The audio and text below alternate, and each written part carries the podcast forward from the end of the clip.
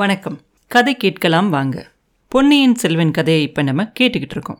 வந்தியத்தேவனோட முதல் எண்ணம் எப்படியாவது கந்தன்மாரனை காப்பாற்றணும் அப்படிங்கிறது தான். ஆனால் அவனை காப்பாற்ற முயற்சி செஞ்சுக்கிட்டு இருந்தா அவனோட கதி தான் நம்மளுக்கும் ஏற்படும். அதனால முதல்ல இந்த கொடூரமான காவலனை தான் பார்க்கணும் அப்படின்னு சொல்லி அந்த மறைவிலேருந்து வந்தவன் ஒரே பாய்ச்சலாக அந்த காவலன் மேலே பாயிறான். பாஞ்சு ஒரு கையால் அவன் கழுத்தை அப்படியே பிடிச்சி இருக்கிறான் இன்னொரு கையால் அவன் கையில் இருக்க தீவர்த்தியை கீழே தள்ளிடுறான். அது கீழே விழுந்த உடனே அதோட வெளிச்சம் கொஞ்சம் மங்கி நிறைய புகை வர ஆரம்பிக்குது அதுலேருந்து. அவனோட எல்லா பலத்தையும் உபயோகித்து அவன் கழுத்தை நல்லா இருக்கு இருக்குன்னு இறுக்கி அப்படியே அவனை தூக்கி கீழே தள்ளுறான். அந்த காவலன் போய் எதிரில் இருக்கிற அந்த செவுத்துல முட்டி கீழே விழுந்துறான். தீவிரத்தை எடுத்துக்கிட்டு போய் வந்தியத்தேவன் அவன் கிட்டே போய் பார்க்குறான். செத்து போனவன் மாதிரி படுத்திருக்கான். இருந்தாலும் எதுக்கும் கொஞ்சம் முன்ஜாக்கிரதையாக இருக்கணும் அப்படின்னு சொல்லி அந்த காவலன் போட்டிருந்த துண்டையை எடுத்து அவன் கை ரெண்டையும் கட்டி போட்டுறான்.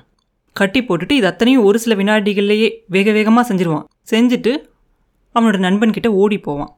கந்தன்மாறன் முதுகில் குத்தியிருந்த கத்தையோட பாதி வெளியிலையும் பாதி உள்ளறையுமா அந்த கதவுல கிடப்பான்.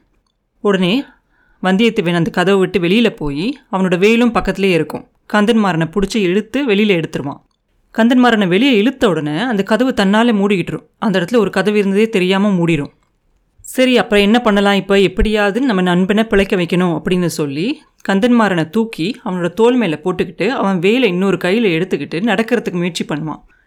அங்கே நல்லா காத்தடிச்சோன்னு அவனுக்கு தெரியும் கோட்டையை விட்டு வெளியில் வந்துட்டான் அவன் அப்படின்னு சொல்லி வந்தியத்தேவன் யோசிக்கிறான். யோசிச்சுட்டு அடுத்து என்ன பண்ணலாம் முன்னாடி நடக்கலாம் அப்படின்னு நினைக்கிறப்ப ஒரே இருட்டாக இருக்குது அந்த இடத்துல இருக்கிற மரத்தோட நிழலால் அந்த இடத்துல நிலா வெளிச்சமே இல்லை. அங்கே என்ன இருக்குன்னே தெரியல. ஒரு அடி தான் எடுத்து வைக்கிறான் அப்படின்னு சரசரேன்னு மண்ணு கீழே சறுக்கிற மாதிரி தெரியுது. தட்டு தடுமாறி அந்த கையில் இருக்க வேலை வச்சு ஊனி அப்படியே நிற்கிறான் நின்று ஒரு நிமிஷம் யோசித்து அந்த இடத்துல பார்க்கும்போது தெரியுது தண்ணியோட சத்தம் கேட்குது சலசலப்பு சத்தம். வேகமாக தண்ணியோட சத்தம் கேட்குது ஆஹா இது வடலாறு போல தெரியுதே. கோட்டைக்கு பக்கத்தில் வடலாறு ஓடுறதா அவன் கேள்விப்பட்டிருக்கான். அதோட ஆழம் அதிகமாக இருக்காது அப்படின்னு சொல்கிறாங்க ஆனாலும் எதுக்கும் பார்த்துடலாம் அப்படின்னு சொல்லி கந்தன் மாறனோட வேலை கையில் வச்சுருக்கான் இல்லையா? அதை வச்சு அந்த தண்ணிக்குள்ளே விட்டு பார்க்குறான். வேல் முழுசாக கீழே போனாலும் கூட கீழே தரையே தட்டுப்படலை. ஆஹா எவ்வளோ ஆழமாக இருக்குது எப்பேற்பட்ட பாதகர்களாக இருக்காங்க இவங்க. இந்த பக்கமாக கூட்டிகிட்டு வந்து இவனை கொன்று இந்த தண்ணியில் தள்ளி விடணும்னு முயற்சி பண்ணியிருக்காங்க அப்படி நினச்சிக்கிட்டு இப்போ எப்படி போகலாம் அப்படின்னு யோசிக்கிறான். சரி தண்ணிக்குள்ளே இறங்கி போக முடியாது. அந்த கரையோரமாகவே நடந்து போகலாம் அப்படின்னு சொல்லி கந்தன் மாறனையும் தூக்கிக்கிட்டு அந்த கையில் இருக்கிற அந்த வேலோட மெதுவாக நடந்து போகிறான் கொஞ்சம் தூரம் போன உடனே அந்த ஆற்றுக்கு நடுவில் ஒரு மரம் விழுந்து கிடக்கு. அது நல்ல உயரமான மரமாக இருக்கும் போல இருக்குது பாதி தூரம் வரைக்கும் அந்த ஆற்றுல பாதி தூரம் வரைக்கும் இருக்குது அந்த மரம். அது மேலே ஏறி போகலாம் அப்படின்னு சொல்லி கந்தன்மாரனையும் தூக்கிக்கிட்டு கையில் வேலையும் வச்சுக்கிட்டு அந்த மரத்து மேலே ஏறுறான். அந்த தண்ணியோட வேகத்தில் அந்த மரம் லேசாக அசையுது. ஆனாலும் கூட அந்த மரத்தில் ஏறி தட்டு தடுமாறி போயிடுறான். அந்த மரம் முடியிற இடத்துல போய் அந்த வேலை மறுபடியும் கீழே தண்ணியில் விட்டு பார்க்குறான் தர தட்டுப்படுது. பாதி வேலோட ஏர் தர தட்டுப்படுது. ஆஹா எல்லாம் அந்த முருகனோட அருள் தான் அப்படின்னு சொல்லி தண்ணியில் இறங்குறான். தண்ணியில் இறங்கின உடனே அந்த தண்ணியோட வேகத்தால் அவனால் வேகமாக நடக்க முடியாது. கந்தன்மாரனும் ஒரு வீரன் இல்லையா? அவனோட உடம்பும் ஒரு நல்ல கனமாக இருக்கும் இல்லையா? நல்ல பலசாலியான ஒருத்தன். அவனை தூக்கிட்டு நடக்கிறது சும்மா நடக்கிறதே கஷ்டம்தான். தண்ணியில் நடக்கும்போது இன்னும் கஷ்டமாக இருக்கும் வந்தியத்தேவனுக்கு அப்படி நடந்து போவான். இடுப்பு வரைக்கும் நனைஞ்சிரும். நடுவில் கொஞ்சம் தூரம் போகும்போது அவனுக்கு நடுங்க கூட செய்யும் உடம்பெல்லாம். ஆனாலும் அந்த வேலை ஊனி கஷ்டப்பட்டு அந்த ஆற்றை கடந்து கரைக்கு வந்துடுவான் கரைக்கு வந்தோடனே அங்கே இருக்க ஒரு மரத்தடியில் போய் கந்தன்மாறனோட உடம்பை மெதுவாக இறக்கி வைப்பான். இறக்கி வச்சுட்டு கொஞ்ச நேரம் அவனுக்கும் கொஞ்சம் ஓய்வு வேணும் இல்லையா மறுபடியும் போகிறதுக்கு என்ன பண்ணலாம் அப்படின்னு யோசிப்பான். அந்த வடலாற்று கரையில் தான் சேந்த நமுதனோட வீர் வருது அப்படிங்கிறதும் அவனுக்கு ஞாபகம் வரும். ஆஹா நல்ல யோசனை தான். இவனை எப்படியும் இங்கேருந்து சேந்த நமுதன் வீட்டுக்கு கொண்டுகிட்டு போயிட்டோன்னா நம்மளோட நண்பனை கண்டிப்பாக காப்பாற்றிடலாம் அதுக்கு முன்னாடி இவனுக்கு உயிர் இருக்கா இல்லையான்னு பார்க்கணும் இல்லையா? உயிர் இல்லாத ஒரு உடம்பை தூக்கிட்டு போய் என்ன பிரயோஜனம்? இவனுக்கு உயிர் இல்லை அப்படின்னு தெரிஞ்சிச்சுன்னா அந்த காவலர்கள் நினச்ச மாதிரி இவனை தூக்கி தண்ணியிலேயே போட்டுட்டு போயிடலாம் அப்படின்னு சொல்லி கீழே குனிஞ்சு பார்க்குறான் அப்போ அவன் பெரும் மூச்சு விடுறான். ஆஹா இவனுக்கு உயிர் இருக்குது அப்படின்னு நினச்சி கிட்டத்தில் போய் பார்க்கும்போது கந்தன்மாறன் கண்ணை திறக்கிறான். கந்தன்மாரா நான் யாருன்னு தெரியுதா? அப்படின்னு கேட்குறான் வந்தியத்தேவன். தெரியுது தெரியுது. நல்லா தெரியுது. வல்லவரையன் நீ.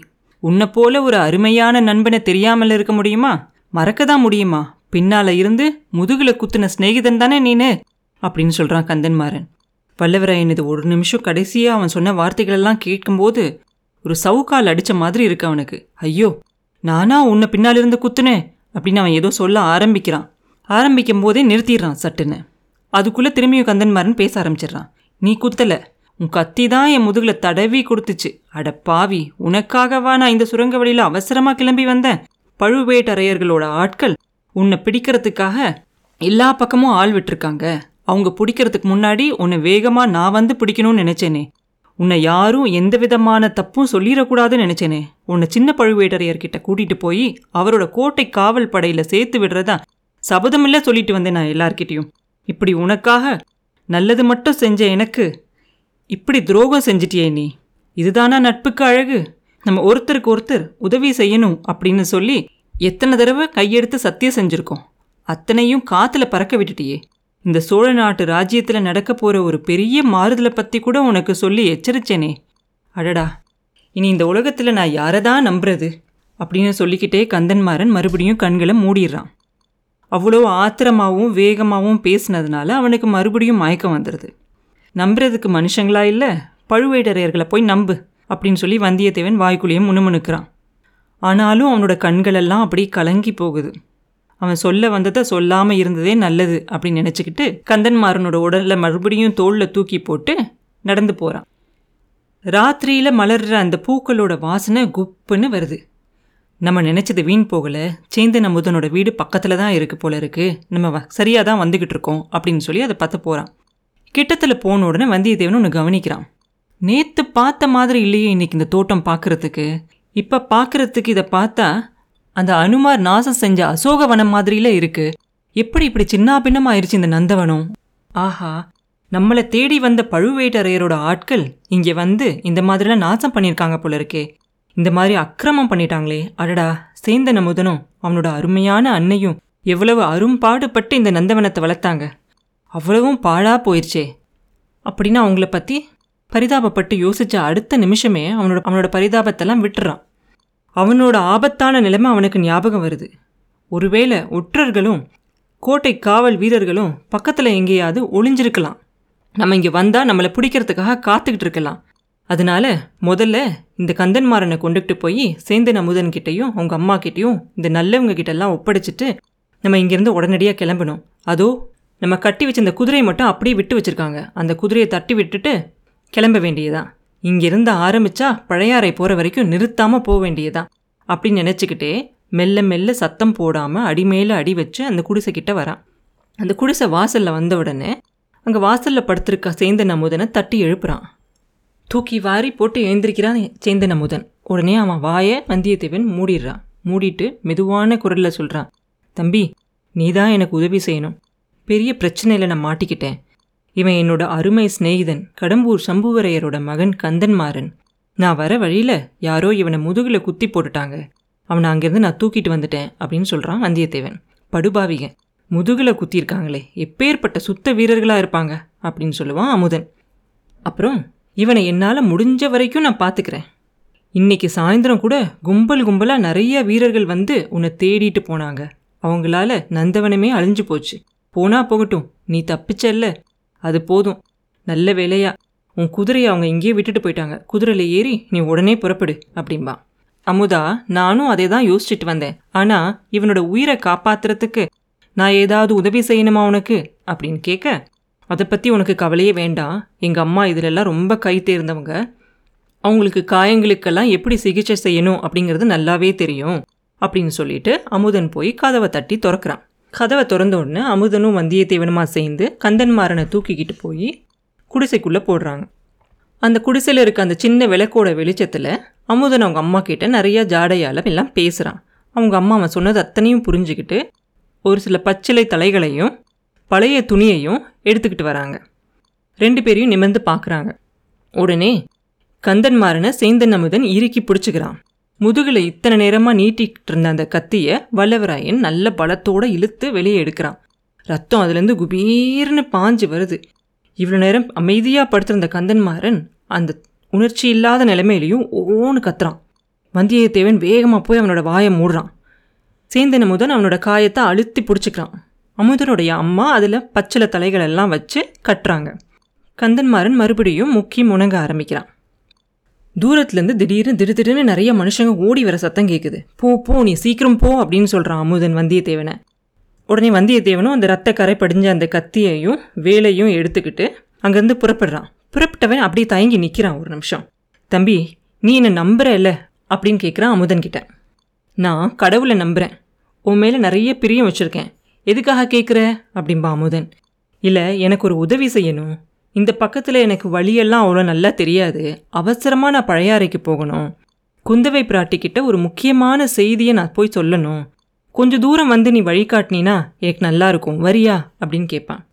உடனே சேந்தன் அமுதன் அவங்க அம்மா கிட்ட ஏதோ ஜாடையாக சொல்கிறான் இதெல்லாம் அவங்க நல்லா கவனித்து கேட்டுக்கிட்டு அவங்களும் ஜாடையால் போயிட்டு வா. நான் இந்த பையனை இங்கே காயப்பட்டிருக்க பையனை நான் பார்த்துக்கிறேன் அப்படின்னு சொல்கிறாங்க உடனே சேந்தன் அமுதனும் வந்தியத்தேவனும் வெளியில் புறப்பட்டு போகிறாங்க ரெண்டு பேரும் குதிரை மேலே ஏறணுன்னு வந்தியத்தேவன் கொஞ்சம் தூரத்துக்கு குதிரையை சத்தம் இல்லாமலே ஓட்டிக்கிட்டு போகிறான் கொஞ்சம் தூரம் போனதுக்கு அப்புறமா குதிரையை தட்டி விட்டு ஒரே பாய்ச்சலாக பிச்சுக்கிட்டு போகிறான் குதிரை போன அதே நேரத்தில் ஒரு அஞ்சாறு வீரர்கள் குடிசைக்கு வந்துடுறாங்க. கதவை தட தட தடன்னு தட்டுறாங்க. அமுதனோட அம்மா வந்து கதவை திறக்கிறாங்க. வாசப்படியில் நின்றுக்கிட்டு அவங்கள உள்ளே விடாமலே பேசிக்கிட்டு இருக்காங்க. இங்கே என்னமோ சத்தம் கேட்டுச்சே அது என்ன? அப்படிங்கிறான் ஒருத்தன். இன்னொருத்தன் இந்த செவிட்டு ஊமை கிட்ட பேசி என்ன பையன்? உள்ளே போய் பார்க்கலாம் அப்படிங்கிறான். இவ தான் வழிவிட மாட்டேங்கிறாளே அப்படிங்கிறான் இன்னொருத்தன். எங்கே அந்த பூக்கூடலை பையனை காணுமே அப்படிங்கிறான் இன்னொருத்தன். ஊமையை தள்ளி விட்டுட்டு உள்ளே போடா அப்படிங்கிறான் இன்னொருத்தன். நாலு பேர் சேர்ந்துக்கிட்டு அப்படியே அந்த கதவை தள்ளிக்கிட்டு உள்ளே வர பார்ப்பாங்க. அமுதனோட அம்மாவும் கதவை வந்து சாத்தி தாப்பால் போட்டுடலான்னு சொல்லி அமுக்கி சாத்துவாங்க. நாலு பேர் தள்ளும் போது அவங்களால தாங்க முடியுமா? ரொம்ப தள்ளுனோட விட்டுருவாங்க கதவை. அதில் ஒரு மூணு நாலு பேர் கீழே வந்து விழுந்துருவாங்க. பின்னாடி வந்தவங்க அவங்க மேலேயே மிதிச்சுக்கிட்டு உள்ளே வருவாங்க. உள்ளே வந்தோம் உள்ளே போய் தேடி பாருங்கடா அப்படின்னு சொல்லி உள்ளே போய் தேடுறாங்க. அப்போ ஒருத்தன் சொல்லுவான் இதோ இங்கே இருக்கான் பாடுறா அப்படிம்பான்.